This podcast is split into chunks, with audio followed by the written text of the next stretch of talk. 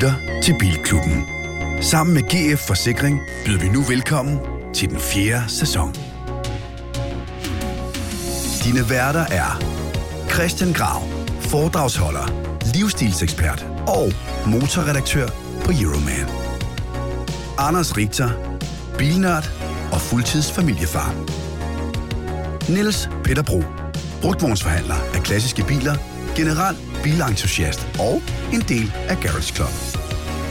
Og Anders Breinholt, tv, radio og podcastvært. Og efter tre sæsoner nu, bilekspert. Rigtig hjertelig velkommen til Bilklubben. Og det er simpelthen det, vi kalder afsnit nummer 77. Det er to store, fede fucking syvtaller.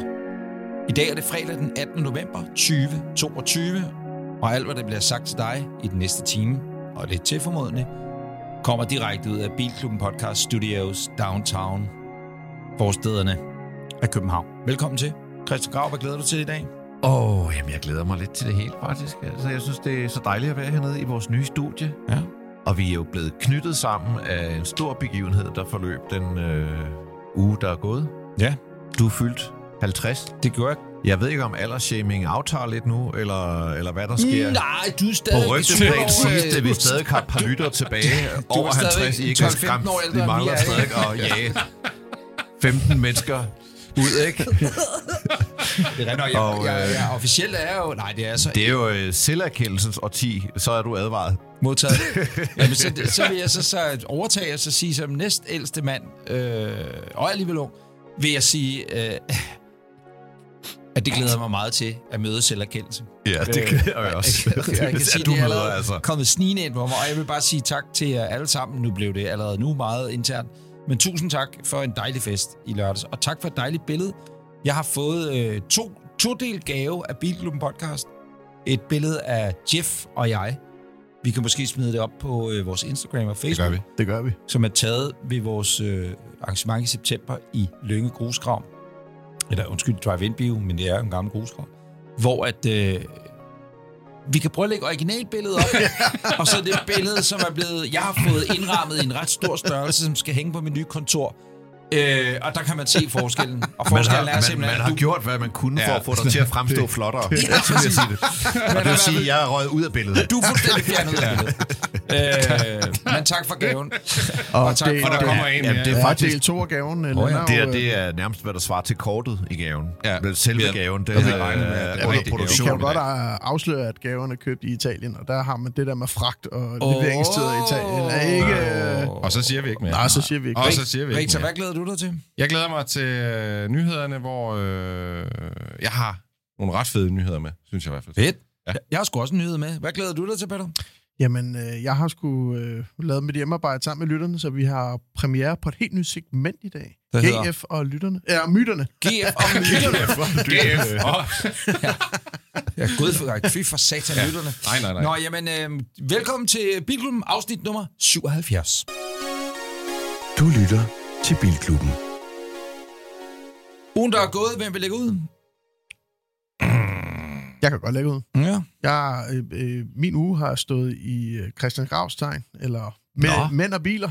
Jeg har brugt rigtig meget tid på at få øh, alle de her bøger. Vi satte jo vores øh, bog, vi sælger i Bilklubbens øh, podcast webshop, altså Gravs Mænd og Biler, satte vi til salg i en signeret udgave i sidste afsnit. Ja. Og vi allokerede et, øh, et, et vis antal bøger, vi havde her i, øh, i Ballerup, og tænkte, det, den kan vi sælge helt frem til hvad, 16. december, og så sender vi det hele ud på en gang. Men øh, de, øh, vores lyttere er i- ivrige, så alle de bøger, vi har allokeret, de blev solgt første dag. Nå, sælger vi flere? Ja, Har vi vi nok? har fået leveret Har vi en hele? øh, stor... Vi har købt alt, hvad der er, og nu har vi fået, i dag fået leveret en, øh, en, en, en pal mere af vores bog, så vi er godt i gang med at signere, signere, signere, signere, signere. Og det, der sker faktisk, det er, at øh, så hurtigt som salget af Christian Gravs Mænd og Biler seneste opdaterede version øh, går, så stærkt som salget går, så har vi jo hyret fire emigrant, øh, vi har overtaget fire emigrantmedarbejdere fra Katar, som nu kan helt sirligt kopiere hver vores udulige autografer. Det er den og de sidder perfekte forretning. herude bagved en af dine gamle af, udkørte jeeps herude. Øh, Ja. Nahan! Ja! De Og hvis der er noget pis, så spørger man, de vil hjem til Syrien. Så kan de komme ned igen øh, til Bangladesh. Øh, nej, hvad hedder det? Øh, det er skide godt. Man kan købe bogen. Det er også jo lidt til at derfor, få din julen gave i. er forsinket. De børn, der skal lave den, de går i skole, viser det sig. Vi prøver at få dem smidt ud. Det er veluddannede børn. Det Nej, det er, det, er, jo- det, det er de åbenbart Ring lige til Det Nike og få dem tilbage på, Men jeg vil lige uh, udnytte min taletid til at komme med et par praktiske informationer omkring det. Mm. Vi uh, signerer indtil vi ikke har flere bøger, og vi ved ikke, hvor, om vi løber tør inden, så skynd jer at gå ind og bestil på hjemmesiden. Alle jer, der, og der er, vi har jo solgt mange af den her bog inden det her julesalg, som har spurgt, om den kunne blive signeret. Uh, vi kan desværre ikke uh, ændre det køb, I har lavet og signere. Men til næste arrangement, vi holder, så tag den under armen, og så når vi alle sammen er samlet, så skal vi nok signere den for jer. Men den her pris, vi sælger den til nu, er altså højere, end vi har solgt okay, bogen til i lang tid. Ja, det er sådan noget med, at bøgerne skal frem og tilbage fra men- Vestjylland. men Men det jeg vil sige, allerede for kedeligt, kan jeg sige. Hvis man har spørgsmål omkring øh, køb og salg øh, decideret, så kan man jo gå ind på bilklubbenpodcast.dk, Og og så er der en knap, hvor der er nogen, der tager sig af det.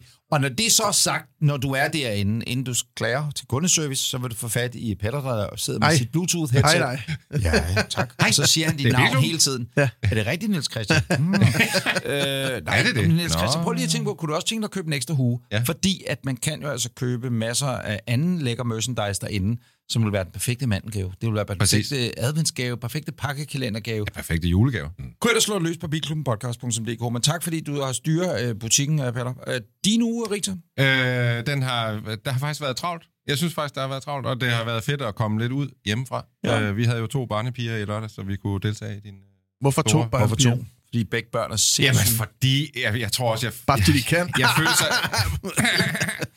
jeg tror bare, jeg føler, jeg har ramt... Øh, vi har bare ramt muren. Altså, vi kan snart ikke mere.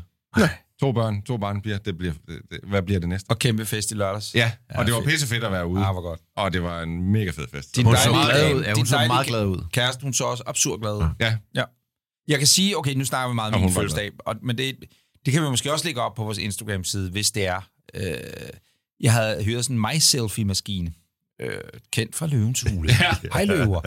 Øh, og det er altså sjovt at se som aften, og det kan jeg kun anbefale folk, der findes forskellige firmaer, der, der leger de her ud. Det er bare røv sjov at se, hvordan sådan en fest den, øh, udvikler sig undervejs. Var der Og nogen der- bare bryster? Ja, det der har jeg prøvet ikke. flere gange, at der, Der var en del af personalet, der var meget tæt på. Øh, Det var ret sjovt. Men, nå, men det er bare for at sige, at, at øh, der er mange gode billeder af præcis dig og Ditte faktisk, og også af, ja, Ja, andre og med, med, øh, med dit vedhæng også med og sådan noget, men det er ret hyggeligt at se. Ja, ja, det var Så, mega og, fedt. og der kunne man se, at I var ude. Og en hun, blev faktisk, hun fik jo øh, nærmest en kado af NP til festen der, hvor NP han synes, hun, lignede, hun så lidt sydlandsk ud. Ja. Og så sagde jamen hun er også fra Næstved. Nå, Ditte din var uge- meget glad. Din uge uden over at til, uden over at være til fødselsdag. Jamen, øh, min uge, den er gået i ugens bil. Ja. Så jeg tænker, det, skal vi ikke tage det, når vi, når vi når til det, og så bare ilde videre til Hvad kørte du i før den her ugens bil? Var det sidste uges bil? Jeg kørte jo den der Honda HRV på et tidspunkt, Nå, ja. ja. sidste gang, som Ja. jeg egentlig var ret glad for. Men, øh, Den har vi ikke haft med. Nej, det var fordi, jeg skulle aflevere den. Også, ja. Det er jo surt for Men, Honda. men med andre, jeg synes bare, skal gå videre. Bliv Ja. begivenhedsløs. Men, og må jeg lige nå at indskyde, at man skal jo gå ind på vores sociale medier, hvor man kan se ugens bil, og også se lidt videoer af ugens bil. Præcis.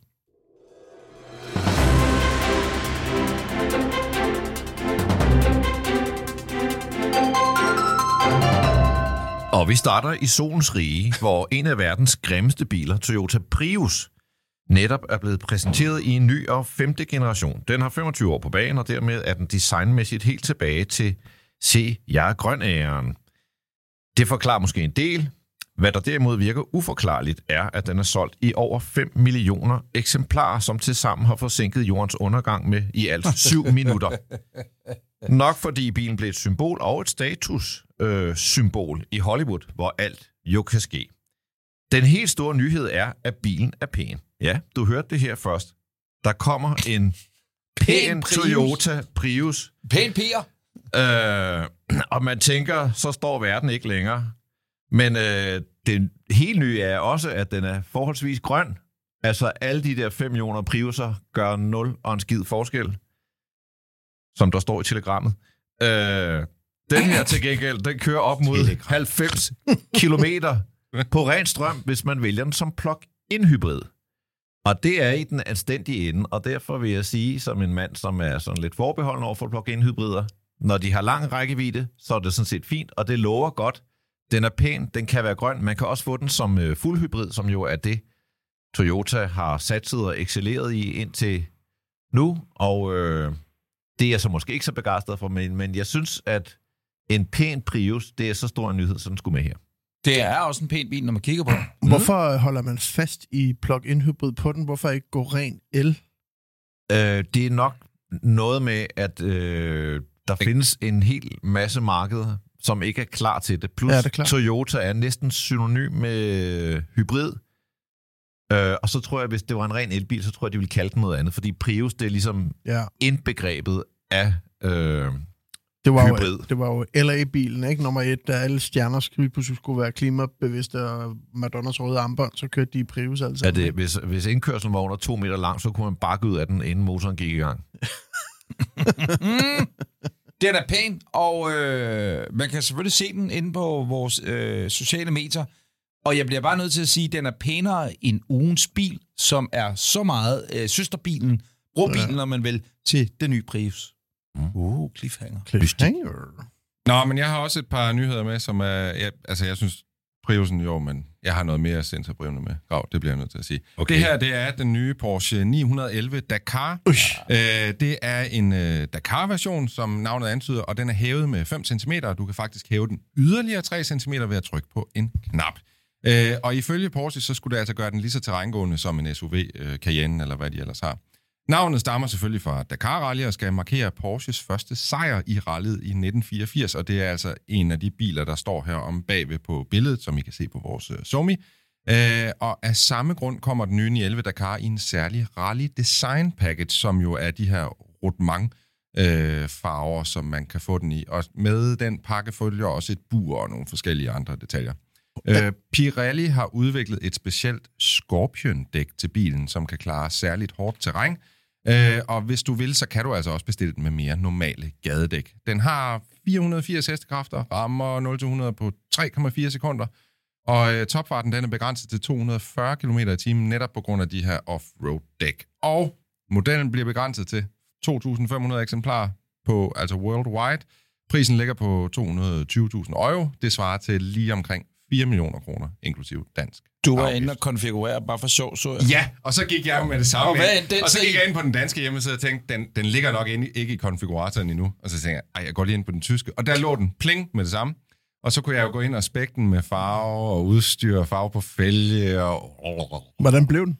Jamen, jeg, jeg, jeg valgte min i GT Silver. Jeg synes, den måtte godt være lidt afdæmpet. Og, øh, og også sølv, fælge og selvfølgelig de her offroad-dæk og tagbagagebærer hele lortet. Ja, ja, fuck, Det, der er ved det billede, der lige var op her, øh, det er, at man kan sige, hele det der offroad, altså skærmene også, øh, skærmkanterne, eller hvad man kalder ja. det, har det her sorte, øh, eller det her plastiksikkerhed. Hvad kalder man sådan noget egentlig? Hvad kalder man egentlig? Jamen, det er jo sådan noget beskytter, Ja. plastik øh, beskytter går Men som der er på firehjulstrækker generelt og sådan noget. Fuck, og, og, og den den holdt på det billede, hvor de alle tre er, ja. Ja. der kan man se, der holder den også over i en normal udgave, altså hvor den ikke er rally Dakar øh, Nej, men det, det, det, der holder, det er den her, som nu er på billedet. Og det er uden de her, øh, øh, den her rally-package, kan man sige. Ikke? Og det er jo som vi vil købe den. Ja, præcis, øh, præcis. Vi havde den jo med allerede på projektstadiet som nyhed. Ja, vi havde den Og nu næste, står den faktisk i bil her, og jeg synes, vi bliver nødt til at runde, hvad vi hver især synes om den. Ja, ja, på en eller anden måde er det jo helt åndssvagt.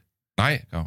Og jo, Nej. hvis du kun skal have en Porsche 911, skal det så være den der? Ej, Så er man da helt- Jeg tror ikke, den er lavet til folk, men, der skal have en i 11 den her gang. Jamen, den der Jeg er da helt enig, men, men hvis bilen skulle være rigtig fed, så skulle man kunne have den som den eneste. Den er fed som 911 nummer Jeg vil vælge den Jeg i kunne da 11 godt der, have den tror jeg. som den eneste. Ej, det det vil jeg ikke Ej, så er du brændt helt af. Det, det, det, du er et godt spørgsmål faktisk, men det, det, det, vil, det vil jeg så dog trods alt ikke. Men man kan godt se, hvorfor den er lavet. Den er selvfølgelig lavet på grund af uh, The Heritage og så Ja. videre.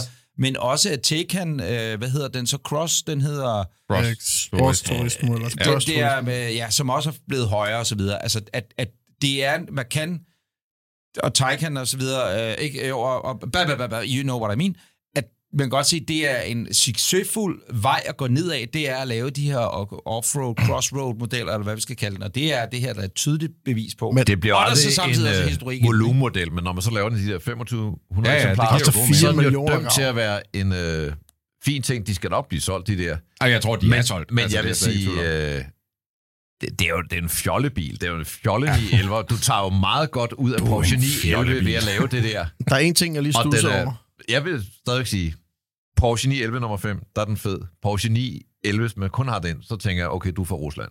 Eller okay, du er fra Emiraterne. Eller et sted, der er mange bjerge og en grusvej.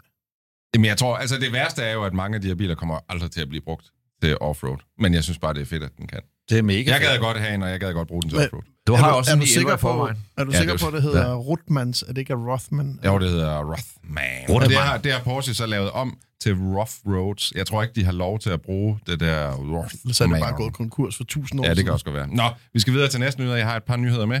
Øh, den næste nyhed er efter min mening verdens smukkeste convertible. Og den er netop blevet præsenteret, Ui. og det er en Hyundai. Øh, den er produceret i deres Genesis subbrand, som er for Hyundai, hvad Lexus er for Toyota. Indtil videre er den her bil bare et øh, koncept, selvom det ligner faktisk noget, der relativt let vil kunne blive Må, sat må i jeg lige produktion. stoppe dig? Og så Stop sagde du, mig. sagde du, imens vi kigger på billederne, bliver jeg bare lige nødt til at spole tilbage, og, og, og lytterne nu sidder inde på Instagram, og så ja. stopper de op ved billedet, Ja. og så står, har de lige trykket 10 sekunder tilbage og hørt Ja. dig for 10 sekunder siden, den smukkeste convertible, der nogensinde er lavet. sidder de og Synes jeg. scroller igennem billederne. For Så sidder de der og tænker, scroller og tænker, den? han har glemt at lægge Prøv, billedet op. prøv, prøv lige at øh, se den op fra, hvor man kan se, hvordan skærm, den har brede skærme. Øh, jeg, synes, jeg, jeg synes ikke, det er. Nej, den er, den er faktisk decideret kedelig. Hvad? Synes du, den Hvad er fanden pænere end? Den Rolls er Royce Sporttail? Jeg synes, det her det er den fedeste øh, convertible, Jeg kan har godt se, hvor du Jeg vil var- henrette dig. Ad, se, hvor jeg vil hen. Jeg synes, det en her god det er bare den klassisk fedeste. S- S-klasse cabriolet er pænere end det her. Mark my words. Den Yes. her, den bliver sindssygt Det er ikke fed, den smukkeste cabriolet i verden. Det Prøv er at det se da. fronten med Det er det, det der, den der Hvad er trekant. så den smukkeste i verden? Det er Det, den kan her. du ikke svare Skal på. det være klassisk? Skal det være gammel? Du fik Skal et det være spørgsmål. Hvad er den smukkeste? Jeg synes, det, jeg synes, en Jaguar F-Type cabriolet er pænere end den der. Ej, Grav, Jeg stopper du. Jo, jo, jo, jo, jo, jo, jo. så jo, gider jo. jeg ikke lave den jeg podcast i den dag, vi gode, siger der så. står herude, er pænere end den der. Ja, jeg Jeg synes, rejser mig snart og går. Det der, det er en smuk, det er en smuk, smuk, smuk 8C bil. er jeg flottere end den der. Jeg vil bare lige give uh, props til Hyundai for lige, altså de har virkelig fået sat sig selv i overhældingsbordet, både hvad angår design og køreegenskaber osv. Og Genesis, som vi så ikke har i Danmark, det er fandme nogle fede biler. Vi bliver Ja, nødt til at tage ja. tilbage til USA og få lært Genesis noget bedre at kende. Må jeg komme med en nyhed, bare lige for at uh, gyde olie på vandet, så uh, En hurtig en. en anden Jimmy Carter. Men det er simpelthen så hurtigt, at i går aftes, der øh, indkommer der et stykke e-post i indbakken, hvor der står Fisker Ocean på vej ud af fabrikken. Produktionsstart begynder i dag. Det var altså i går den, hvad så, den 17.. 17. 17. december, undskyld, 17. november 2022. Øh, Som han man lovede. vil kunne høre i vores øh, afsnit øh, tilbage, øh, nytårsafsnittet, afsnit 46, tror jeg det er. Nej, det er. 37. 37, undskyld. Øh, øh, af Bilklubben Podcast havde vi den gode Henrik Fisker igennem, der fortalte at sagde, at de ville kunne levere her i november måned. Øh, er der så også en, der har fået. det kan de så ikke, fordi han skriver, at i dag markerer den officielle start på produktion af Fisker Ocean. Vi er glade for at dele det et øjeblik med dig. I de sidste to år har vi arbejdet på at bygge noget smukt. Så ved man godt, okay, der er noget, der måske ikke, at vi det, kan ikke helt holde, hvad vi har lovet, fordi sammen har vi taget mange skridt fremad, og selvom dette er det største skridt endnu, ved vi godt, det kun er begyndelsen. Okay, jeg tror, det var nogenlunde den samme mail, Tesla sendte ud på et tidspunkt. Nå, øh, vi begynder at tage imod bestillinger på Fisker Oceans i midten af januar 2023. Dette bestillingsvindue, som først vil være åben for reservationsindehavere, vil begynde med køretøjer, der er planlagt til at starte produktionen i juni 2023. I 2023 planlægger Fisker så at prioritere produktionen og leveringen af Fisker Ocean Extreme udstyrsniveau, bla bla bla bla bla bla bla bla bla bla bla bla bla bla bla udstyrsniveau øh, af, at sport- og ultraproduktionerne vil blive påbegyndt i slutningen af 2023 med yderligere produktion planlagt i 2024. Uh, Det er en meget lang mail, der fortæller, at Vi har det, der, år no- forsinket. det der november, det holder på ingen... det gør det så ikke. Så er det medio 24 realistisk. Som det ser ud lige nu, der skal man nok øh, medio 23, og så er der ud af overhovedet Men det vil for sige, at hvis du, har, hvis du har forudbestilt, så kan du i januar 23 Jamen, du beslutte går dig. ind og beslutter, Ja, om du vil have den eller ej. Forbestilling er vel bare sådan et reservation. brev, man har skrevet. på. Nej, nej, det er det, det, det, og det vil jeg så lige sige, det var jo sådan, jeg købte min Tesla Model Men- 3 i gamle dage, det var jo, at hey, bestil den nu, og så er den leveret snart, stod Men der så, og så jeg er- overlevere 25.000, men produktionen starter så officielt nu. Men hvem får så de biler, der... Altså, Øh, jamen, der er vel bare langtidslevering, det forstår jeg ikke. Øh, Jo, men det- hvad det- der skulle Jeg tror, Nikolaj Koster Valdau, får alle dem, der bliver lavet indtil juni. Han har så mange fucking Oceans... Øh, øh, En til hver dag. Præcis. Øh, I 2023 planlægger Fisker at prioritere produktion og levering af extreme udstyrsniveauet med eventuelt ekstra kapacitet til ultra- og sportsudstyrsniveauerne. I betragtning af interessen for Fisker Ocean SUV's premium udstyrsniveau, er det sandsynligt, at sport og ultra vil blive påbegyndt i slutningen af 23. Det hele kan I godt høre er sådan Så lidt... jo dyrere en fisker man bestiller, jo hurtigere får du. Hvordan var Altså- det med den der forudsigelsesquiz, vi lavede? Også ja, omkring den skal nytår. vi have fat i. Der var noget med fisker Ja, i den. kommer der en fisker på danske plader i 20? Jeg tror, vi taler om fisker og årets bil og sådan noget. Det var, Ja, præcis. Det, Præcis. det tror jeg aldrig, vi troede på. Men, men vi har nogle fiskerting i den forudsigelsesting, Ja, den som skal vi nok lige bliver nødt til at genhøre, og så her mod årets afslutning se, hvor mange rigtige fik vi, hvor mange rigtige fik I. Ellers gå ind og høre Og og det- præcis, afsnit igen. præcis. Kom med din... Og Ej, det er nu lidt året tavligt er at komme med forudsigelserne nu. Ikke? Ja, det er nemlig det, men det ja. forudsigelserne, vi skal først lægge dem op mod hinanden, når vi laver nytårsafsnittet selvfølgelig. Vi, så vi vil ikke have svaret på det endnu. Hvad hedder det? Nej, fordi der er Nå, lidt det tid bare- at køre på, jo. Det, er- ja, præcis. Der er Og når vi laver det første afsnit i 23, som jo er snart, Mm. så laver vi igen forudsigelsesquiz. Nej, det gør vi det sidste i, i 22. Men det er bare for at Nå, sige, at... og når vi øh, laver det sidste afsnit i 22, og det gør vi endnu mere snart, så kommer der forudsigelsesquiz igen. Og så synes jeg, at... Og, altså, lad øh, mig lige runde den af, og bare for at sige... Nej, lad jeg synes ikke noget. Nej, nej, men jeg vil bare runde af ved at sige, at øh, det er jo ikke, fordi vi sådan hater på fisker som sådan. Det er bare det interessante, og hver gang vi, har, vi taler... Altså, jeg gentager lidt mig selv nu, og har sagt det her flere afsnit. Det, der er interessant ved at leve i den tid, vi lever i, når man er som bilelsker, som vi er, det er, at der hele tiden kommer nye bilmærker. Det gjorde der sgu ikke, da vi var børn. Mm. Der var dem, vi kendte, og der var, du ved, orden på sagerne. Nu kan der sprøjte biler ud til højre og til venstre. Men der er en årsag til, hvorfor der er noget, der hedder Stellantis, og hvorfor der er noget, der hedder GM, og hvorfor der er noget, der hedder dit og dat, og bla bla bla bla bla, bla ikke? og Folkevognsgruppen osv.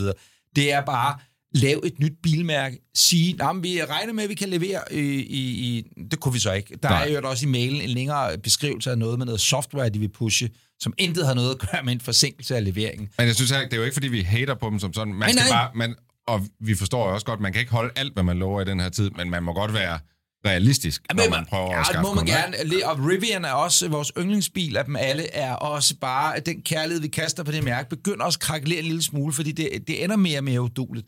Og det er Amazon, og Men de har Ford har- med som... Men omvendt altså, har de jo biler ude på vejene, og de har de her. Amazon. Altså sådan, og, og det der med at få bilerne ud på vejene, det, der er bare lang vej Ja. hen til det punkt, ikke? Så, øh, Men nå, jeg vil har- sige, jeg det er jo den nok altså- lidt tungt for fisker i og med, at han har noget bevisbyrde og noget historik det har for jeg at, at, at være sent på den. Men altså, prøv at se, hvor meget, hvor godt det går for Tesla. Altså, hvornår viste de den der Cybertruck? Var det i 17? Ingen har, ingen har endnu set Nej, en Cybertruck køre rundt det- på nær den ene Jamen, det er der, rigtigt, som men Elon det Musk selv. Til gengæld kan du så sige, det er en... Øh, han har til gengæld fire andre modeller kørende, som bare han sprøjter det af, Ja, og som ja. er bedst sælgende elbil i verden. Så, Ja, så på den det- måde kan man sige, at han, øh, er han ret godt kørende. Altså, så kan man sige, det er lidt ligesom- det er hans konceptkar mm, på en eller anden mm. måde, vil jeg våge på at stå. Men jeg ikke? tror, at hvis jeg skulle lave et bilmærke, så ville jeg bare lade være at begynde at kæfte op om, hvornår bilerne bliver leveret. Enig. I alt for god tid. Jeg kan godt se, at det er bilmærke, du laver. oh, Det vil blive skulle Det, det er verdens flotteste cabriolet, det kan Ej, jeg nu sige. holder du. Grauski. Var der en sidste ja, nyhed? det skulle hedde Grauski. Nå, den sidste nyhed, det er også en elektrisk nyhed. Øh, det her, det bliver en vigtig bil fremadrettet. Det hedder en Volvo EX90. Ja! Det er simpelthen mm. efterfølgeren til Volvo XC90, og grunden til, at den hedder EX90, er selvfølgelig, at den er blevet 100% elektrisk. Den får fra starten øh, en rækkevidde på 600 km, et øh, 111 kW batteri, to elmotorer, op til næsten 520 heste og over 900 Nm, og den kan lade med op til 250 kW. Alle de tal i min verden lyder jo rigtig, rigtig godt, hvis man har tænkt sig at bruge sin elbil til hverdag. Volvo siger selv, at det her det er næsten mere en computer end en bil, og det kan de meget vel have ret i, fordi de har simpelthen fyldt den med så mange radarsystemer, kamerasystemer og computere, at den vil faktisk kunne køre selv, hvis den fik lov til at køre selv. Det har den så ikke rigtig lov til. Øh, Volvo siger, at den har, et, øh, den har sådan en konstant overvågning, øh, 360 grader rundt, og den kan se flere hundrede meter frem i forhold til forhindringer eller faresignaler eller alt muligt andet. Og den holder også øje med chaufføren bag rattet, om han, er, han eller hun er ved at blive træt. Den kommer også med noget meget smart, og det er en nøgle til din iPhone, så du ikke længere behøver andet end din iPhone eller telefon for at kunne starte og køre Det var bilen. fandme på tide. Ja, præcis. Og det bliver også en af de første elbiler, der får øh, noget af det hardware, der skal til, for at der kan komme lige så meget strøm ud af bilen, som ind i bilen.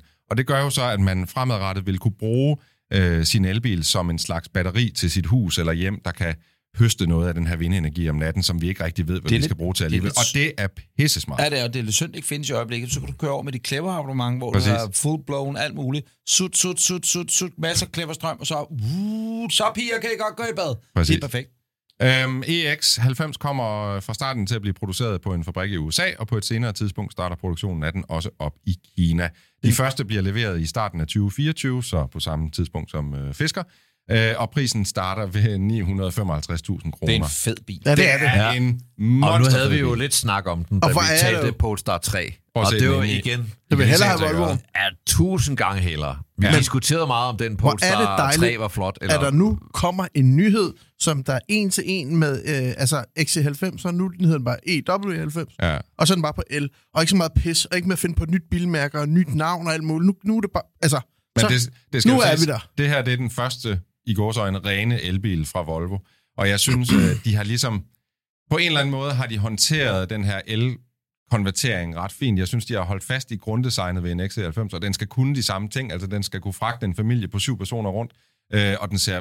Jeg synes altså, at den ser pissegodt ud. Spot on. Det Altså, XC90'en, jeg, da jeg kørte til Bornholm her for et par uger siden, og igennem Sverige, så vælter der med endnu flere XC90'er, end, end der gør det ude, hvor jeg bor. Der har de jo byttet dem alle sammen ud med Taycans. Og øh, det der er, altså, det er bare den fedeste SUV sammen med X5'eren, der findes. Den er flot, mm. den er lækker, den mm. kører jo også, den er lidt sløv i det nu vel, men, men det er bare en fed fucking bil, og alle hak i alle kasser. Og så laver de den der, ja, fedt. som Hva- også bare øh, øh, ser, holder tro mod Hvad sagde du, prisen var? 955.000. På danske? Øh, inklusive danske afgifter kommer den til at starte ved fra starten, men på et tidspunkt kommer der også nogle mindre varianter med lidt kortere rækkevidde og ikke og så videre, og, og de bliver lidt billigere. Hvad var rækkevidden? Undskyld. 600 km. Modtaget. Jeg kommer bare til at tænke over, at hvad blev helst af sådan en eller en Rivian? Og, og Rivian Det er bliver meget et dyrere end det der. godt spørgsmål, kan man Altså, sige. Ja, som det er sgu da et problem for Rivian, det der, hvis det er den Volvo, altså markant billigere. Altså man kan sige det sådan, at en, altså EX90'eren bliver jo dyrere, end hvad en XC90 var, altså sådan i grundpris. Men når det så er sagt, så får du altså ret meget bil for pengene. Og det her, det er jo en bil, der konkurrerer mod en Tesla Model X, som jo også koster det op af. Nej, Ja, for den er jo ikke syv men, men, Jo, den har syv sæder. Jamen, det har X'en, der ikke har den det. Den, har, den kan det fås med R6 sæder, ikke? Eller 7? Jo, du Jo, jo, det kan du også. Men hør lige her, øh, den kommer altså også til at konkurrere mod alt det, vi endnu ikke har set fra Kina, eller som er på vej. Nioma her, det er 8-9 stykker, eller hvad det 1-8. hedder. Altså, der er sægt med mange af de der super SUV's på vej, som er 100% el, som er fra mærker, vi ikke lige helt ved, hvordan vi skal udtale det. Hvad vil du helst tage NP for at vende tilbage til spørgsmålet? Rivian eller den der? Rivian. Men det får også være lidt anderledes. Jeg synes, at Rivian er lidt større, lidt mere, øh, har lidt mere brutal look. Der er meget, den er sådan lidt, altså jeg, jeg hylder den her, for jeg synes, den er fucking fed, men den er også en lille smule anonym i det. Men, men du ved også bare, altså, jeg tror heller, jeg vil tage den her, men det er mest, fordi jeg ved, at den her, den er nok lige lidt mere gennemarbejdet. Og det virker. altså, det er som om Rivian, Det den mangler også, øh, stadigvæk lige nogle ja. små Det detaljer. fede ved Rivian, det er, når man skal skifte til vinterdæk, så ryger forhjulene af sig selv. Og husk lige, at der ligger jo en YouTube-video af vores øh, tur i Rivian in the US of A. Yeah. Og nu videre til næste punkt på dagsordenen.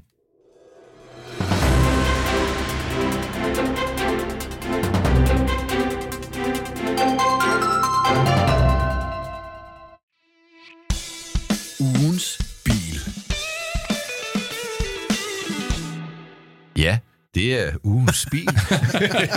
Og hvad har du taget med som ugens bil? Jeg har taget uge, en uh, Toyota BZ4X. Det er jo faktisk så Toyotas første elbil, bygget sådan fra bunden som elbil. Uh, og uh, kan sige om den, det er en bil, der hopper lige ind i, i klassen, hvor der er rigtig mange elbiler og uh, trængsel. Vi har sådan noget som uh, hele ID4-segmentet der. Den ligger jo også tæt på Hyundai uh, Ioniq 5 og Kia. Ja, hvad, hvad de hedder alle sammen. Yes. Øh, den her, den kommer med et 71,4 kWh stort batteri, som giver en rækkevidde officielt på 461 km, hvis den har firehjulstræk, og på er det 516 km, 513 km, hvis den har forhjulstræk. Jeg kan sige, når jeg sætter mig ind i den den 17. november fuldt opladet hjemmefra, så har den en rækkevidde på 272 km. What? Øh, Ja, jeg vil også sige, og- jeg lagde mærke til, jeg satte mig lige ud i den, og den rækkevidde, der stod inde i displayet, lyder godt nok ikke særlig imponerende. Altså, Nej, men den er jo heller ikke fuldt opladet nu. Men nej, jeg det forstår jeg, men altså, selv to tredjedel batteri, der stod Til 170 gengæld holder den sin rækkevidde. Okay, jeg var lidt på langfart i den, og der smed den 20% i forhold til den lovede rækkevidde, men det er faktisk i den pæne ende i forhold til, hvad man kan opleve i andre biler. Den øh, har 218 hestekræfter. Den øh, kan accelerere på 6,9 sekund. Den kan køre 160 km i timen. Den koster fra lige knap øh, 300.000 med forholdstræk. Som den står her, så koster den 460.000 plus alt det dejlige, dejlige ekstraudstyr, vi ser på den. Jeg synes, når man kigger på den, du, du sagde, Anders, du synes, den var grim. Jeg synes faktisk, at det er en af de biler, hvor det her nye Toyota formsprog kommer lidt mere til sin ret, end man er vant til. Altså, jeg synes faktisk, at alle de der former og kanter og så videre, jeg synes, det giver mere mening i det her design, end det gør i Yaris Cross, som vi har haft med, og Aigo Cross, og hvad de hedder alle sammen. Den er, den er klart beslægtet med en RAV4. Den har 16 cm længere akselafstand. Den føles større. Den ser stor ud. Øh, den har jo det der sådan lidt, lidt måneagtige, især når den er hvid, design. Jeg vil ikke sige, at jeg synes, den er pæn, men jeg synes, Toyotas formsprog, som er ret særligt, det skal der jo altid være lidt point for, at bilen skiller sig ud. Jeg synes, det giver bedre mening på den her, end på nogle andre, jeg har set indtil videre. Lad mig lige svare så, fordi at, øh, nu har jeg kigget lidt mere på den. Og for eksempel forlygte designet, synes jeg er ret fedt, og det minder faktisk lidt om Hyundai, at det der med, at de, sådan, de der LED går ud fra Matrix et eller andet, hvad det nu er for nogle lygter, men det er sådan ligesom små, kan man sige, er der seks små isterninger, eller hvad vi skal kalde dem, mm. som sidder derinde, krystaller, eller hvad filen det nu skal forestille sig. Og de har faktisk nogle ret, ret frække øjne, den ligesom, som ligesom laver. Og så kan jeg også godt se, nu er jeg egentlig blevet en lille smule øh, synes, gladere for det der firkantede, kompakte, rumbilsagtige, mm. fordi igen, kasserne rundt om skærmene, altså det er sorte, jeg er lidt offroad-agtig, jeg er høj, SUV-agtig følelse omkring den. Det er måske i virkeligheden bagenden, jeg ikke synes er særlig pænt. Det er Den har, man ser grim ud bagfra, fordi Ja. den har sådan et par tårer, som løber ned fra baglygterne i et plastikpanel. Men jeg synes, hvis man lægger mærke til den der forskærm, som ligesom går op ja. I sådan en bjergtop, altså der, er- ja, der, Der er noget nogle ting, rawness, som, noget øh, rawness, ikke? Må jeg lige bede dig om Igen, noget, jeg synes ikke, Mm. Øh, vil du ikke lige tage din hø- mikrofon af, og så gå ud og sætte dig i den, og lige indstille rettet, sådan, hvordan du vil køre, og få komme tilbage og fortælle, hvad du synes? Er der en nøgle, jeg skal bruge nøgle? Eller? Nej, Den ligger i bilen, så du går bare ind lige, og, og, og så kan Ej, jeg jo... så kan man jo lige kigge på de der plastikskærm, Ja. der er omkring hjulene, som måske bliver lidt voldsomme, men altså, min påstand det er, at formsproget giver bedre mening i den her bil. Hvad Men jeg du? synes, jeg synes jo egentlig, at plastikskærmene giver den et eller det, det er ligesom det kant, den har på en eller anden måde. Ikke? Fordi jeg synes egentlig ikke, fra bagenden af, der er der ikke sådan så meget kant i min verden. Jeg synes, forfra ser den nu egentlig meget godt ud, øh, og jeg var lige ude og vende en tur i den. Jeg synes faktisk, øh, det skal den have. Jeg synes faktisk, komforten er rigtig god. Jeg synes, den har et godt styrtøj. Jeg synes, øh, hvad, hvad er det, han sidder og skriger? Det er, fordi han skal indstille rettet. Ja, men nu må jeg lige... For, Ja. altså, fordi det synes jeg er det store minus. Nej, men det kommer vi lige til. Jeg synes, komfort, jeg synes faktisk, den kører rigtig godt. Jeg tror, jeg var lidt skuffet over, men det kræver en test i over lidt flere dage, det her med rækkevidden, hvad den reelle rækkevidde er. Mm. Jeg synes egentlig, jeg kunne egentlig godt finde mig godt til rette bag rettet, men jeg synes, der var nogle grundlæggende sådan problemer med, at skærmen i midten er vinklet sådan lidt sjovt. Øh, Åh, synes du det? ikke... Ja, lidt ikke. Nå, men er den ikke det? Jeg er lige kommet tilbage, og jeg kan sige... Øh, Men sådan, den er ligesom vinklet lige så meget over mod patienten som over mod er sig jo selv. ikke, Jeg altså. synes da mere, øh, at, at nu er det ikke for at lave skæg med japanernes gennemsnitshøjde i forhold til vesteuropæernes, men når jeg sætter øh, rettet i den øverste, altså folk, nu har jeg sat lige sædet, mm. som jeg gerne vil køre, kigger, så kan jeg kun se en tredjedel af displayet, fordi at det øverste af Ja. rettet spærrer for mit Den udsyn. er lavet ret specielt. Jeg synes, kabinen er egentlig meget fint. Der er sådan noget lidt øh, økostemning i den.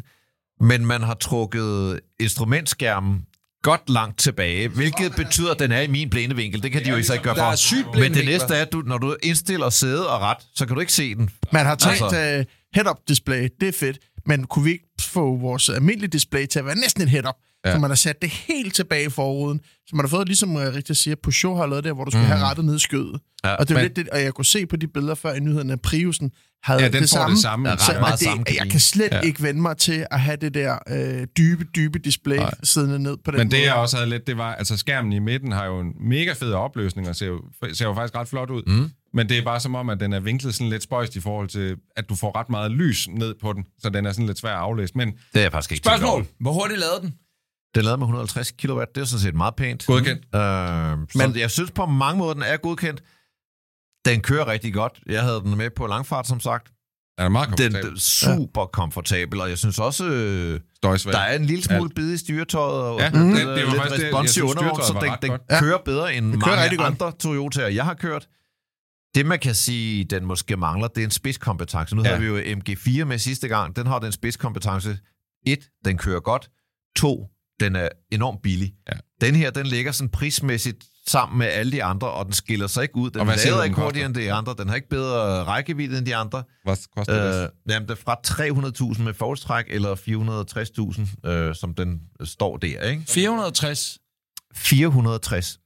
Wow. Undskyld, 300 det- fra 400.000 med forholdstræk. Nå, okay. Det er mig, der Ja, er dårlig okay. til tal. Den er dyr. Den er der? Ja. Jeg synes, du sagde 300 før i præsentationen. Nej. Ja, det var jo mig, der var væk. Sorry. Øh, det koster tr- 300 something 90, næsten 400 med forholdstræk.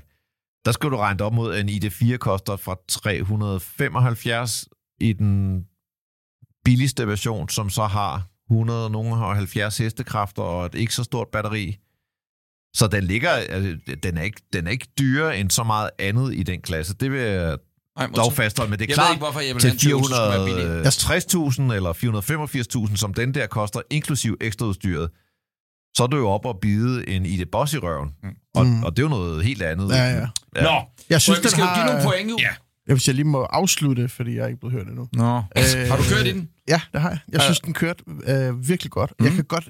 Altså, for mig er en Toyota har jo altid været sådan lidt plads til at klak, klak, men den er ærlig omkring det. De har altid været, så det synes jeg egentlig bare hører med til en Jamen, Toyota. jeg, jeg, jeg, synes ikke, jeg synes plastikkvaliteten Ja, er så god. høj. En, det er ikke, øh, Øh, dog synes jeg, det der med displayet skal jeg i hvert fald vende mig til, før jeg, men okay, Prius og de der andre hybridder sidder i midten, det er jo ikke meget bedre i min verden. Men øh, den kører godt.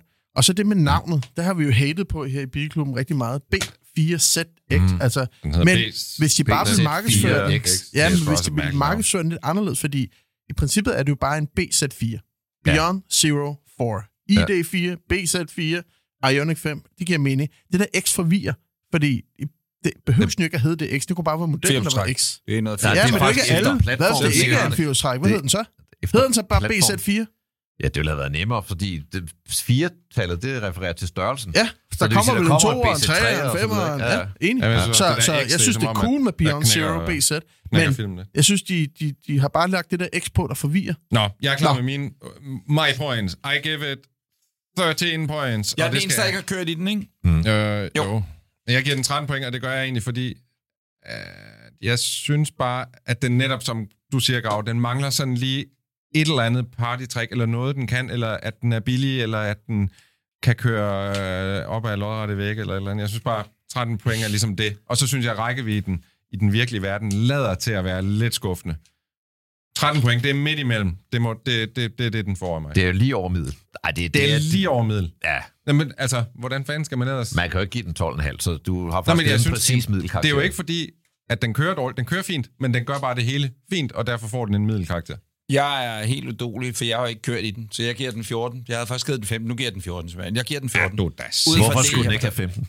Hvad? Hvorfor skulle den ikke have 15? Jamen, det var øh, fordi, at jeg havde glemt det, I snakker om rækkefølgen før. Øh, rækkevidde. Eller rækkevidden, undskyld. Øh, at, at så, så blev jeg sådan lidt, nå ja, det, det biler, der, elbiler, der bliver kun ligger på de der, åh, vi kan lige ramme 400-500, der bliver lanceret nowadays. Det går simpelthen ikke. Øh, det, det, det går ikke. Vi skal også snakke om den nye Audi på et tidspunkt, øh, fordi der, ja, ja, det er bare for at sige, at, mm. at, at, at helt nye relancerede biler, de skal have en bedre bat- batteriteknologi. Jeg er enig, jeg giver også 14 point, og jeg giver egentlig lidt højere, end jeg ville normalt, for at hylde, at Toyota også er kommet med en elbil, og jeg egentlig faktisk synes, den er meget fed. Jeg, jeg tager heller ikke helt øh, højde for det med rækkevidden, før jeg ved bedre omkring det. Jeg synes, jeg glæder mig til, at der kommer en fuld elektrisk RAV4, for eksempel. Jeg kan godt lide de nye RAV4, deres design. Det er meget Jeg synes, den har, Den holder der. Den holder Ja, der. ja, den, den har lidt af det her. Ja, ikke? det er jo den. Du, Ja. Der kommer aldrig en 100p uh, RAV4 elektrisk. Den holder derude jo. Og så har den øh, klassens øh, største og nok mest velbeskrevet øh, trådløs telefonopladningssystem. Det er en stor kasse midten med store advarsel på, øh, og hvordan man skal lægge sin telefon, før den lader op. Jamen, det kan Og det får den også lidt en lille point op for. Men øh, jeg giver 14. Og Jeg giver den 16. Du giver den 16, 16. point. Ja, jeg synes, øh, Så du regner lige ind. Ja, det gør jeg. nu har vi jo givet Toyota en del tæsk. Jeg synes, den her, som sagt, den ser spændende ud. Den er pænere end rigtig mange andre Toyotaer. Det er en ret velfungerende debut som elbil betragtet. Den kører bedre end så mange andre Toyotaer, og jeg synes, den ser mere spændende ud end en hel, en hel del andre biler i segmentet. Så jeg vil gerne give den 16. Minus det er klart det der med rækkevidden. Jeg synes, det er mærkeligt, at man ikke kan pive den længere op.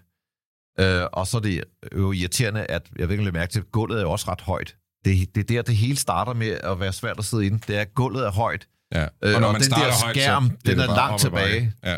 Det næste, du får en masse alarmer i den, og jeg kan egentlig godt øh, køre biler uden, uden briller, fordi jeg ser fint øh, ud af forruden videre. Men, men skærmen er så flyttet lige ind i min blinde zone. Så mm. for at kunne få altså mening af alle de der alarmer, den giver, så skal jeg have sådan en kørebrille på, og det, jeg, Det synes du ikke... Øh... Næste er da meget federe, at instrumenterne sidder der, hvor de plejer. Der er ingen grund til at flytte det 40 cm. Nej, nej, nej. Nå. Køre, kørebrille. Kørehandsker. Hvor endte vi hen? Ja, vi ender i Bilklubbens øh, ugens biltavle som nummer 18. Den ender et point bag ved ID5 GTX, men et enkelt point foran Mercedes EQB på Og det er stærkt. Vi er ved at have mange op på den der Ja, tavle. og den er, der. den Det er altså nede på øh, tavle 2, kan man sige, så vi er nede i den tunge øh, halvdel, øh, den her tøj. Men det er dog den flotteste karakter, vi har givet til en bil fra Toyota-koncernen. Ja, og det skal de have en. Der er vores søde pressechef hedder derude. Anders Tyskland. Tystrup. Ja. Anders, kære Anders, du lige. det er altså godt nok. Ja. Jeg tænker, at det var det. Bilklubben er jo en gratis podcast. Men vil du støtte og være en del af klubben? Så hop ind på webshoppen bilklubbenpodcast.dk og find fede ting. Og det næste segment er et Ja. helt nyt segment, der hedder GF for myterne. Den er så... for myterne. GF for myterne. for myterne. Og, Og det er kom så jo af, at øh, ja, jeg tager æren for det, at jeg havde siddet og fabuleret lidt over, fordi du talte om med din gamle noget med en WC-123. Lige præcis, og noget med noget vakuum, vakuum, og vakuum. Ba, ba, ba, ba, ba, ba, ba, og så stod det mig lige pludselig. Jeg kan huske, da jeg var ung faldgræder. Jeg holdt fast, han er lige holdt af 60. Nu kommer der ikke en anekdote. Øhm, der havde jeg jo autolager om, at jeg lå og kørte kranbil. Gud forbyde det, men det gjorde jeg simpelthen. Øh, og, og det var dengang, man troede, at faldgræder kunne lave folks biler. Det kunne jeg så ikke. Jeg kunne heller ikke være med ligeglad. Jeg kunne transportere dem fra A til B.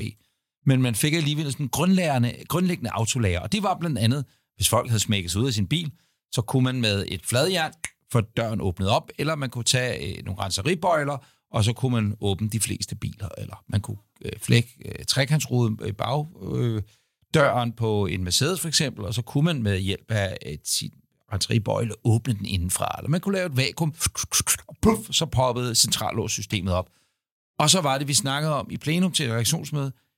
Det kan ikke være de eneste myter, der findes. Der må være et hav af dem derude. Kære lytter, hjælp os. Ja, og så kan vi jo, vi kan jo lige demonstrere, hvordan det her segment kommer til at virke. Det er, at øh, vores lytter har skrevet en masse myter ind til os, og vi skal så se, om vi kan løse dem.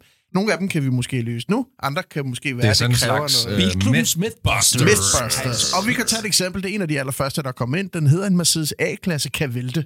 Og den kan vi jo det allerede nu. Kom bare gå på YouTube. Jamen, det, det kan den jo godt, men det kan den så alligevel ikke. Fordi jeg tror, de alle, jamen, øh, det kunne de første, men så blev de tilbagekaldt på fabrikken og fik øh, EC installeret, og derefter kunne de ikke vælte. Jeg har været til mange øh, gode presseture med ham, den lille forvirrede svensker, som væltede A-klassen dem i, fra i el-testen. Ja, det er en meget sjov lille fyr. Teknikernes valg. Jeg, jeg er bange for, at han er død i dag, men... Øh, Nå, fordi han blev dog ikke. i øh, nej, dog ikke. El.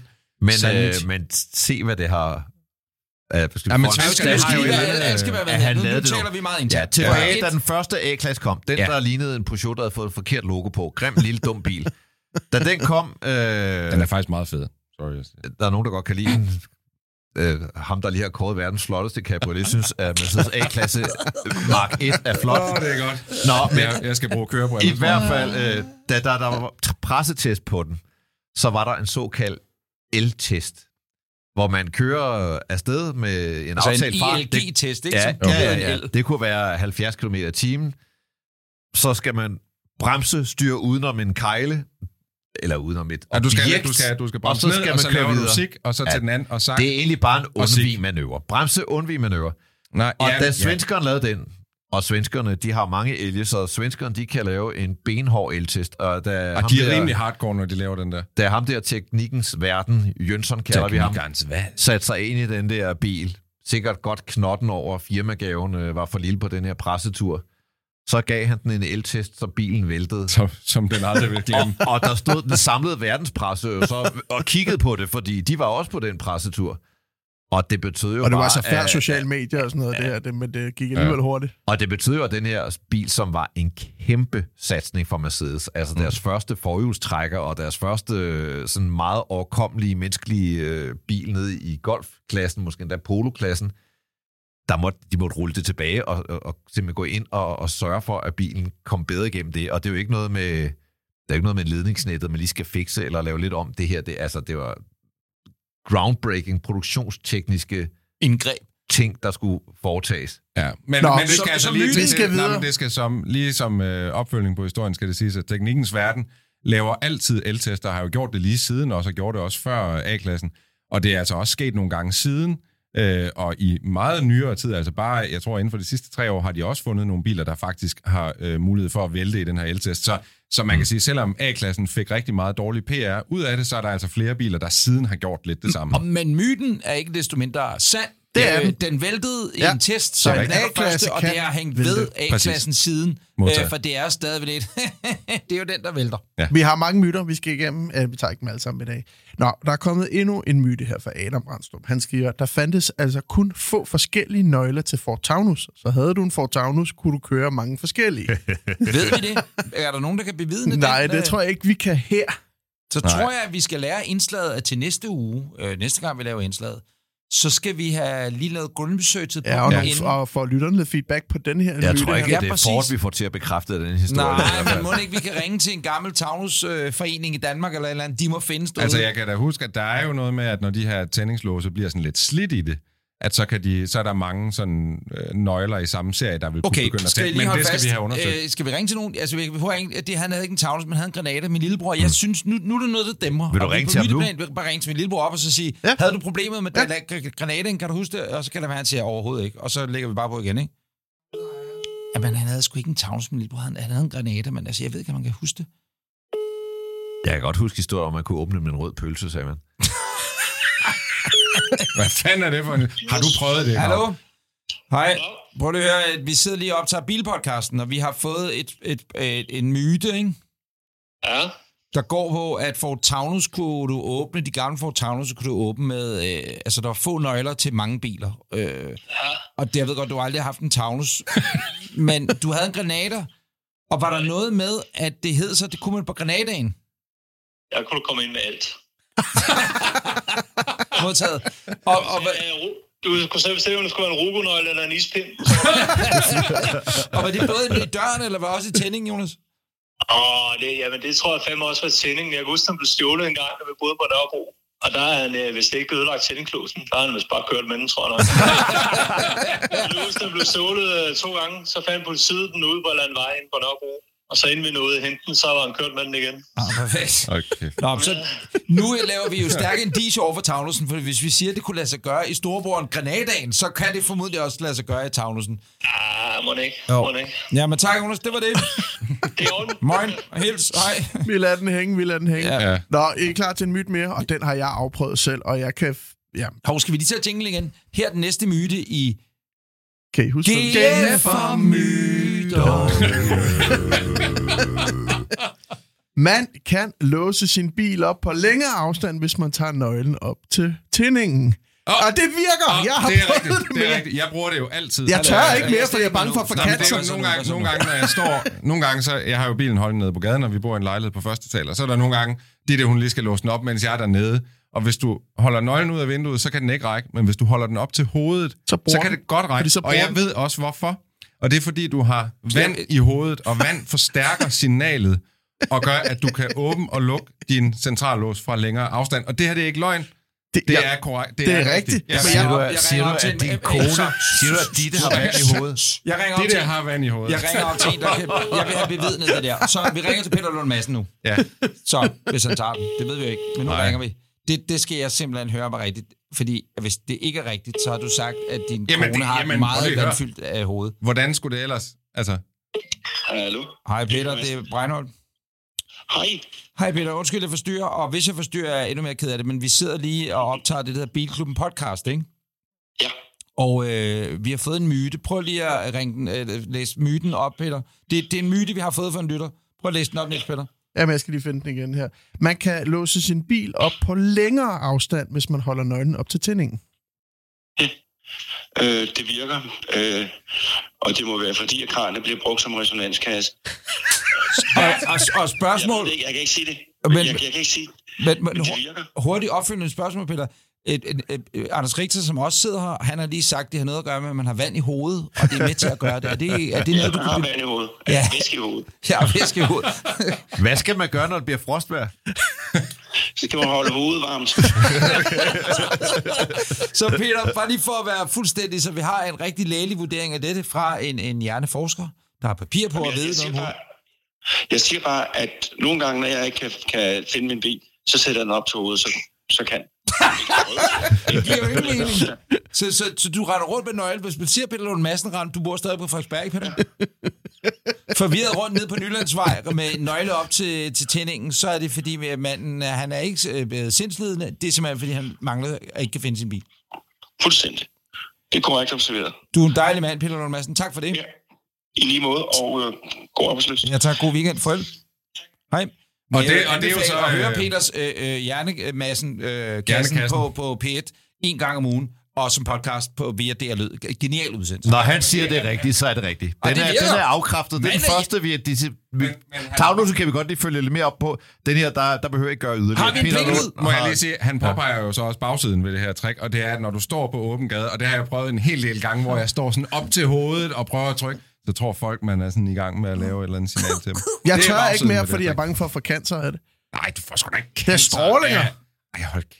Jamen, det ved man ikke. Det Nå, skal- prøv her. Jeg har tre- Nej, nej, nej, nej, fordi vi skal også have til næste Ja, uge, og vi skal også og have til. Det, er- det er, det er, det er sidste myte for i dag. En DAF.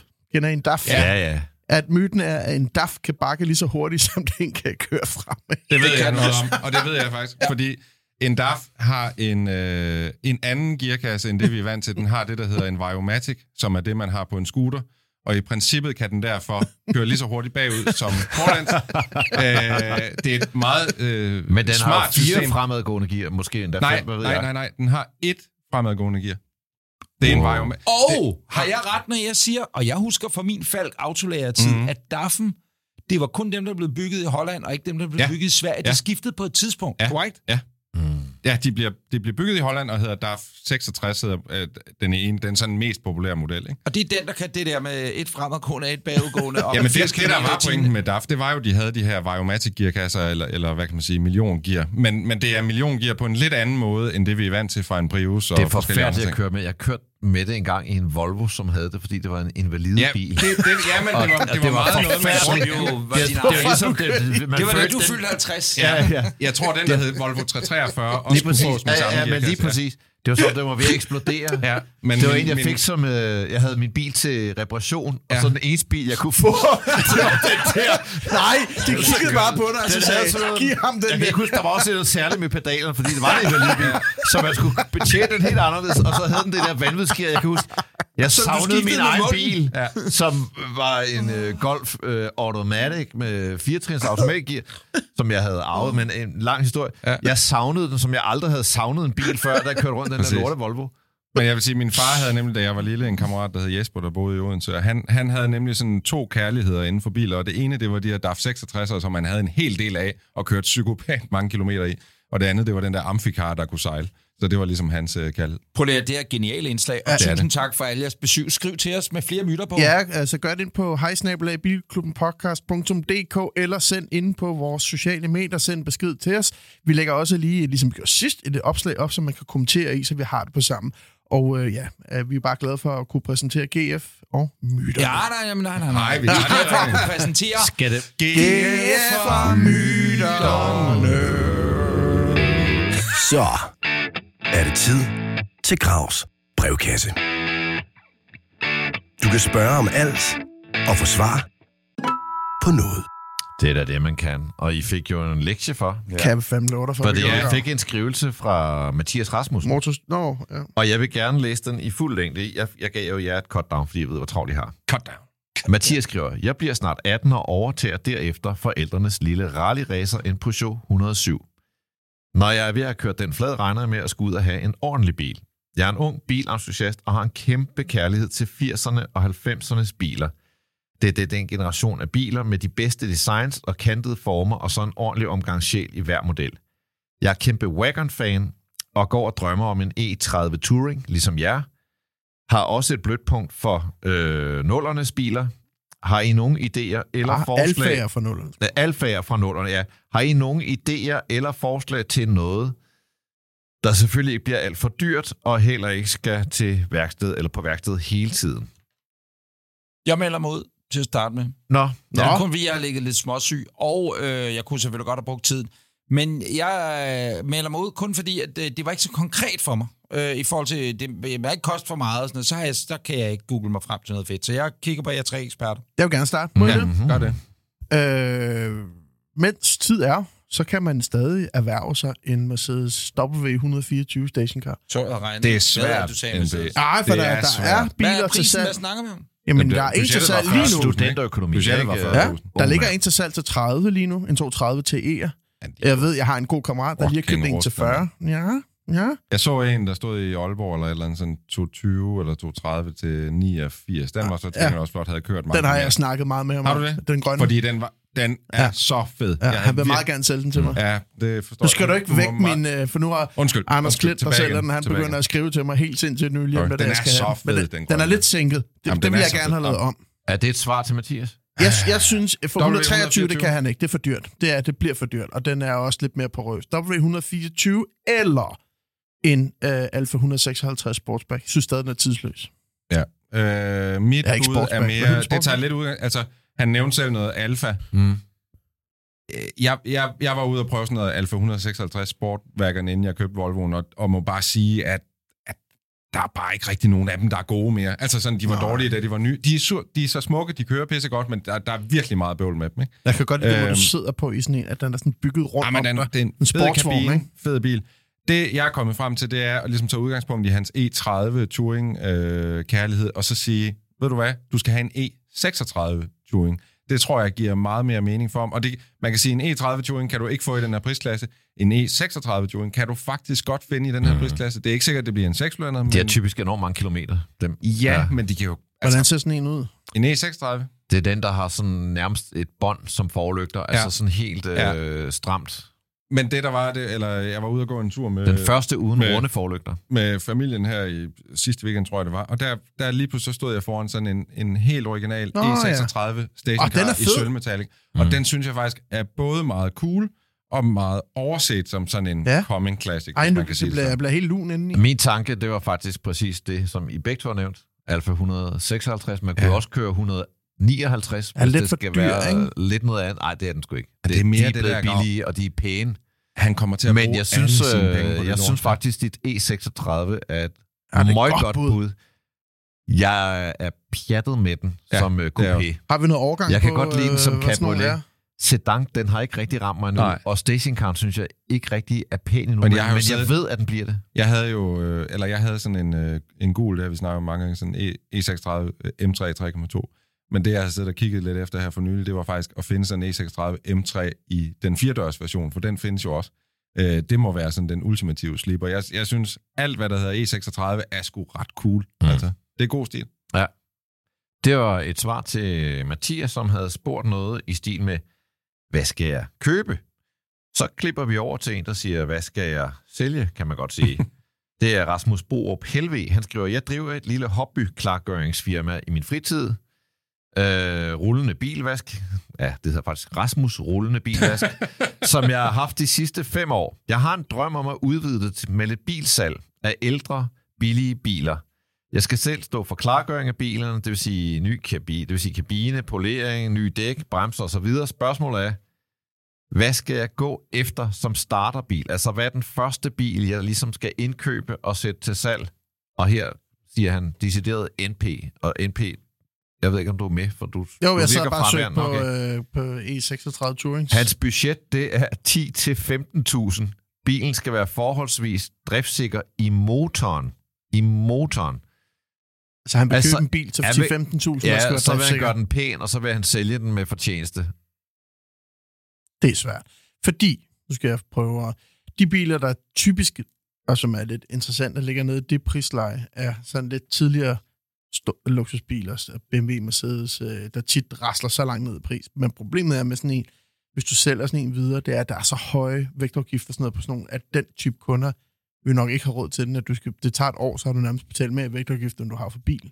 Plus de typisk har gået øh, 400.000 km. Ja, altså så skal man nok tænkes, hvis man skal prøve at lave profit i den prisklasse, vil jeg nok enten gå på bilauktion, og så se, om man kan lave det der stil, hvor der er noget, hvor, man, hvor ingen, ingen har tænkt, at hey, den der Peugeot 306 der, den er alt for billig. Hvad, må jeg, det, må jeg, Det var et godt bud. Ja, det er faktisk, men må jeg sige, hvad men nu siger jeg bare sådan noget Fiat, øh, øh, nej, 500, Ej, de er for dyre, de der gamle. Ja, Jeg vil, det er svært øh, at få dem de til at flippe dem. Jeg vil jagte noget sådan en? så Det passionsløst som en Skoda Fabia.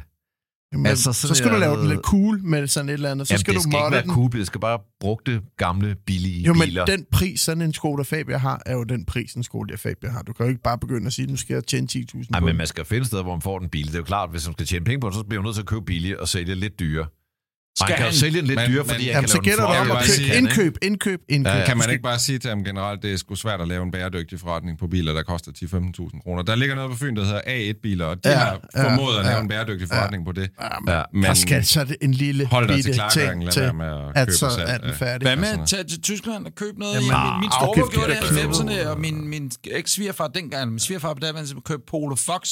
Ja, tak. de købte Mercedes, nu er det jo lidt mere end 10-15.000, men sådan en Polo Fox, dengang har han måske kun givet 10-15.000. Var Men bare dernede. turen til Tyskland i forhold til, at bilen skal koste 15.000 i alt, ikke? så skal du have det- turen over det det. Ja, ikke til men hvis du Jeg vil sige, øh, en pæs bud, Haderslev- tag ud på en bilauktion. Ja. Find Ja, den det bil, Det er som ingen ja, andre byder der på. kalder på dig. Jeg har lavet gode Snup deals. den, fordi jeg tror, uanset hvilket, der er jo ikke en bilmodel, som bare er et godt køb til Jeg jeg, kan- kan, kom komme, kroner. jeg siger den.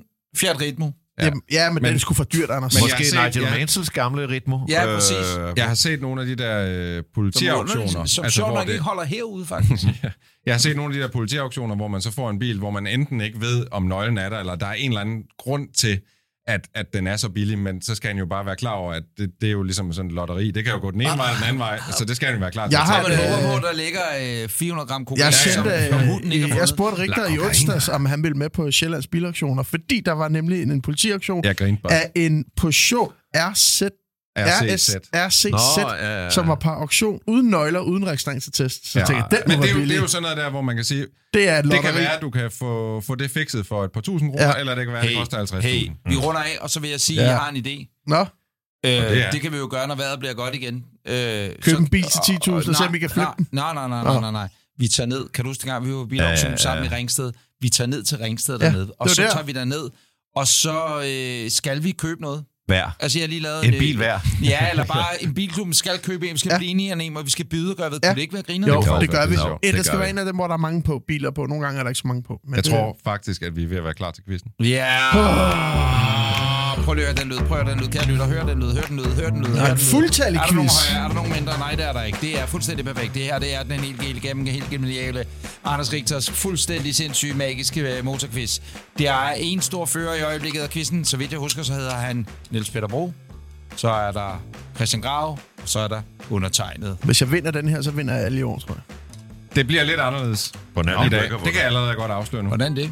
Øh, for jeg har fået en uh, e-mails øh, fra en, der hedder Mads. Som har Og Mads han skriver, øh, tak for et godt program, ikke mindst quizzen. Åh, oh, tak, tak, tak.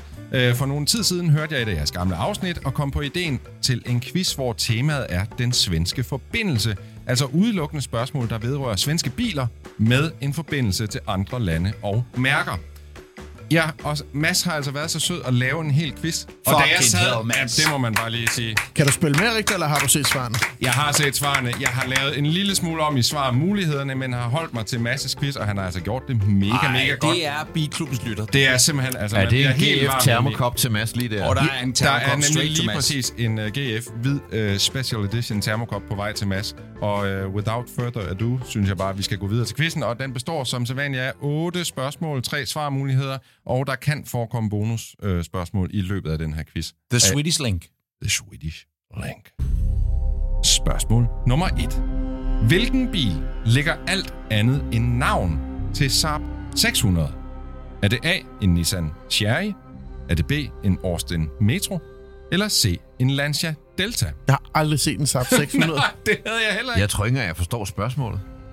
Hvilken bil lægger alt andet end navn til Saab De har bare 600? rebadget mm. som Ved du, Saab hvad sagt 600. 600, hvad det er for en bil? Nej, det, jeg skal ikke lige sige det for. Den er at høre, firkantet, tænker jeg. til- Der er nogle af spørgsmålene, der er fucked up svære i Masses quiz. Jamen, øh, der, er, der, der er også nogle, der er lidt lettere. Lad os lige det er få options igen. Lad, vi må lige have options igen. Nissan Sherry, Austin Metro eller Lancia Delta. I skal grundlæggende tage stilling til, hvem Saab har fuck har der samarbejdet været med. samarbejde henne der? Om, om de har lavet et samarbejde med Nissan, Austin eller Lancia. Ja, men Og Austin var jo under British Leyland. Så det er det, I skal beslutte jer for. jamen, jeg siger... Er I med? Jeg, vi jeg, starter med dig. Jeg siger Nissan tror jeg. Du siger Saab Nissan Cherry. Vi Hvad siger du? Lancia. Du siger Lancia. Jeg sagde også Lancia. De havde noget andet kørende med Lancia. På et tidspunkt. Så. Det er korrekt. Det er Lancia Delta. Oh. Grav og Breinholt, I får one point. Kan du lige øh, vise os den deroppe, måske Saab 600? Det kan jeg nemlig. Øh, det var faktisk derfor, jeg havde åbnet min browser. Og nu på, at du ikke viser os de I andre kan svar. selvfølgelig også øh, se øh, det her, Hey. de her billeder på SoMe. Det her, det er altså en Saab 600. Det ligner fuldstændig en Lancia ja. Delta, fordi det er fuldstændig en Lancia Delta. Og det er så en Lancia Delta. det er en Delta. Nej, det ved jeg ikke. Men det er, Det- den findes altså som, Modtaget. Godt, som godt. Saab Vi Ja, 600. stoler på er dig. Mads. Det er fuldstændig korrekt. Godt. Sindssygt, sindssygt spørgsmål. Ja, det må Vi man går altid. videre Ja, det må jeg til sige. spørgsmål nummer to. Den taber jeg, den her. På hvilken fabrik blev Volvo 262C og Volvo 780 produceret? Ja. Var det A. Valmet-fabrikken i Finland? Var det B. Bertone i Italien? Eller C. Magna Steyr i Østrig? Og bare lige så I har lidt inspiration, så finder jeg nu et billede af en Volvo 780, som var min Så fed, drømmebil, da jeg var en Bette Knight. Men Og spørgsmålet er altså, hvor den her bil den er produceret. Om det er på Valmet-fabrikken i Finland, om det er på Betone i Italien, eller hos Magna Steyr i Østrig. Hvad Ej, Jeg svarer går sgu med min første indskydelse. Jamen, øh, Nej, Nej, vi hvad alle svarer du? Grav? Hvad Du B? siger uh, Batone i Italien. Jamen, Hvad siger Det du, skulle jeg også have sagt, men jeg sagde Øster, det var Du min sagde første Magna. Steyr i jamen Østrig. Batone er jo ikke en fabrik. Det er jo bare et Og du designhus. svarer Magna Steyr i ja, Østrig. jeg tror. Grav, du havde ret. De hvis to det- andre var forkert. Ja, ja. Batone var nemlig en fabrik. Ej, den Og hedder det jo var dem- Batone, jo, Ja, og det var dem, der lavede 87. Kan I mærke, det handler om Lad være med at se sådan ud, Grav. Du kan godt lide Mads. Der er Mads. Nej, Mads, I er- det, det er ham, der er, Mads. Ja, ja. Det er ham, der er sendt ind under Alice, Mads.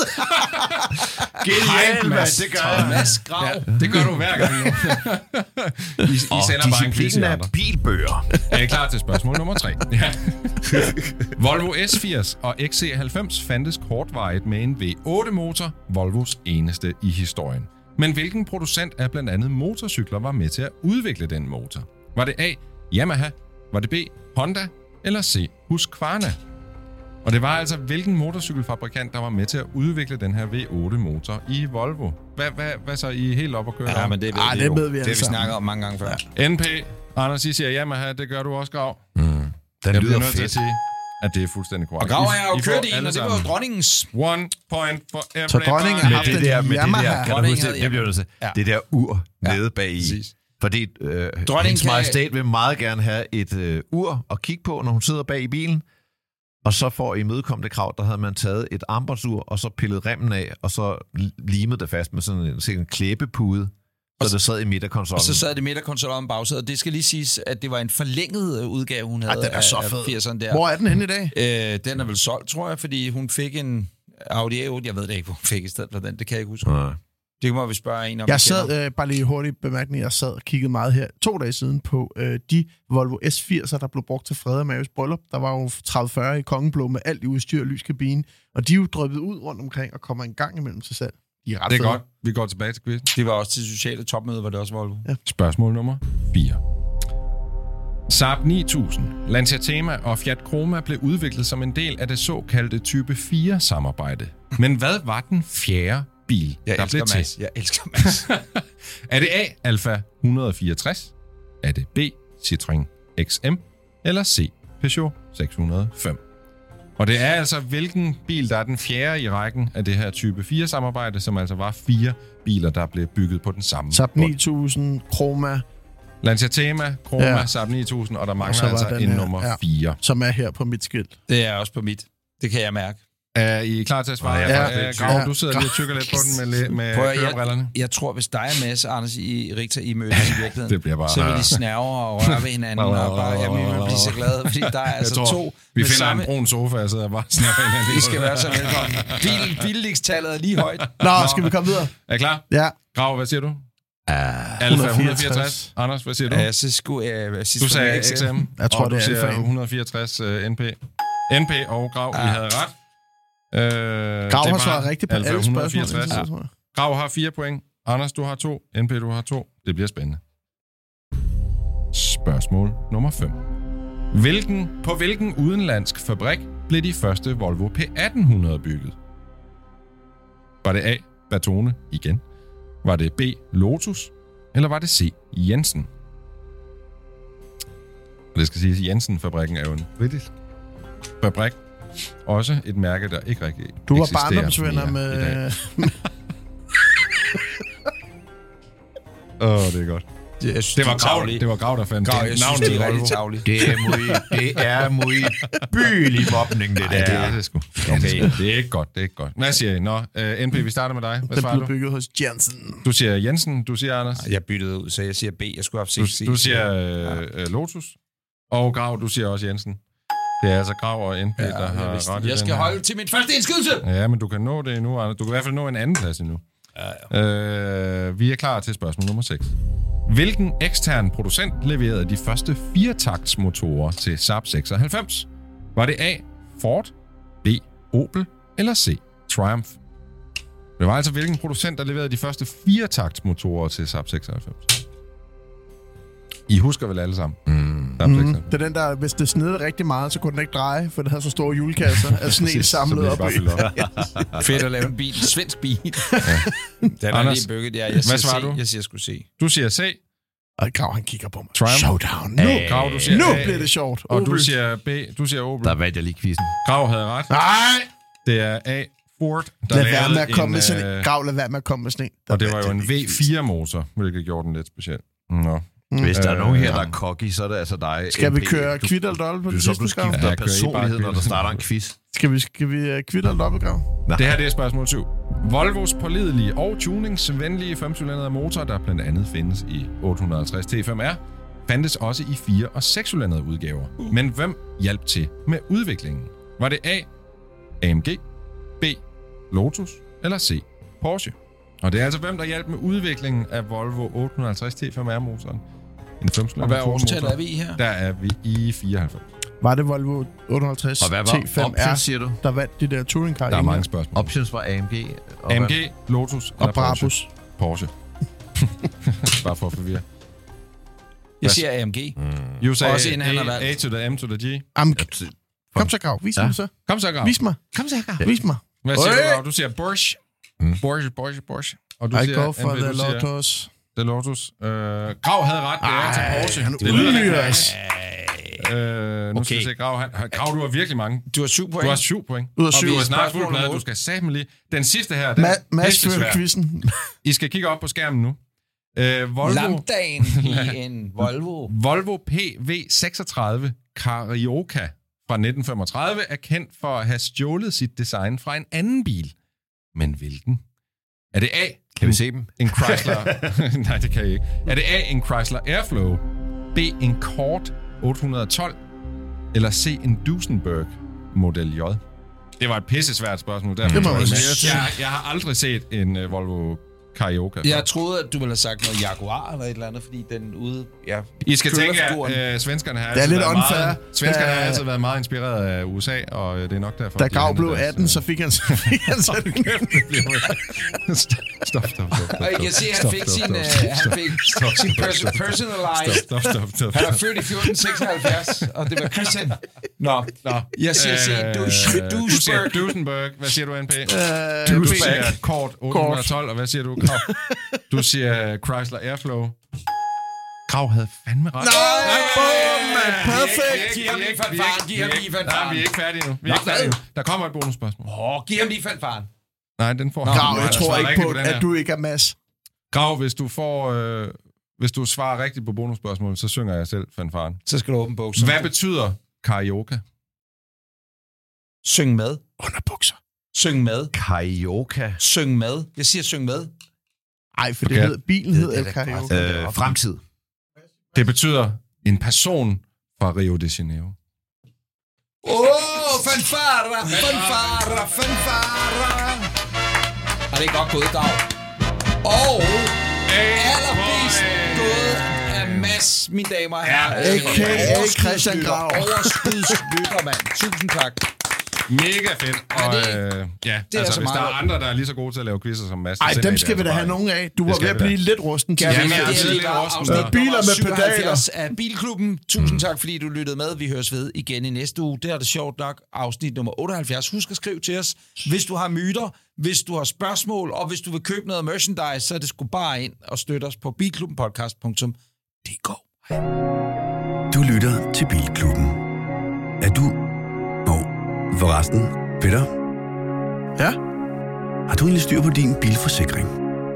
det har jeg fået nu. Og Richard, hvad med dig? Jo, der er meget godt styr på det. Okay, jamen øh, til alle andre, der lytter med, og jer fire såkaldte bileksperter, så må jeg altså bare lige anbefale, at I tjekker GF Forsikring ud på deres hjemmeside. Og ja, det her det er en skør reklame. Hvordan skulle jeg ellers have flettet det ind her? Så ja, jeg synes jo bare, at GF Forsikring, det holder hele vejen. Og ja, du lytter til Bilklubben.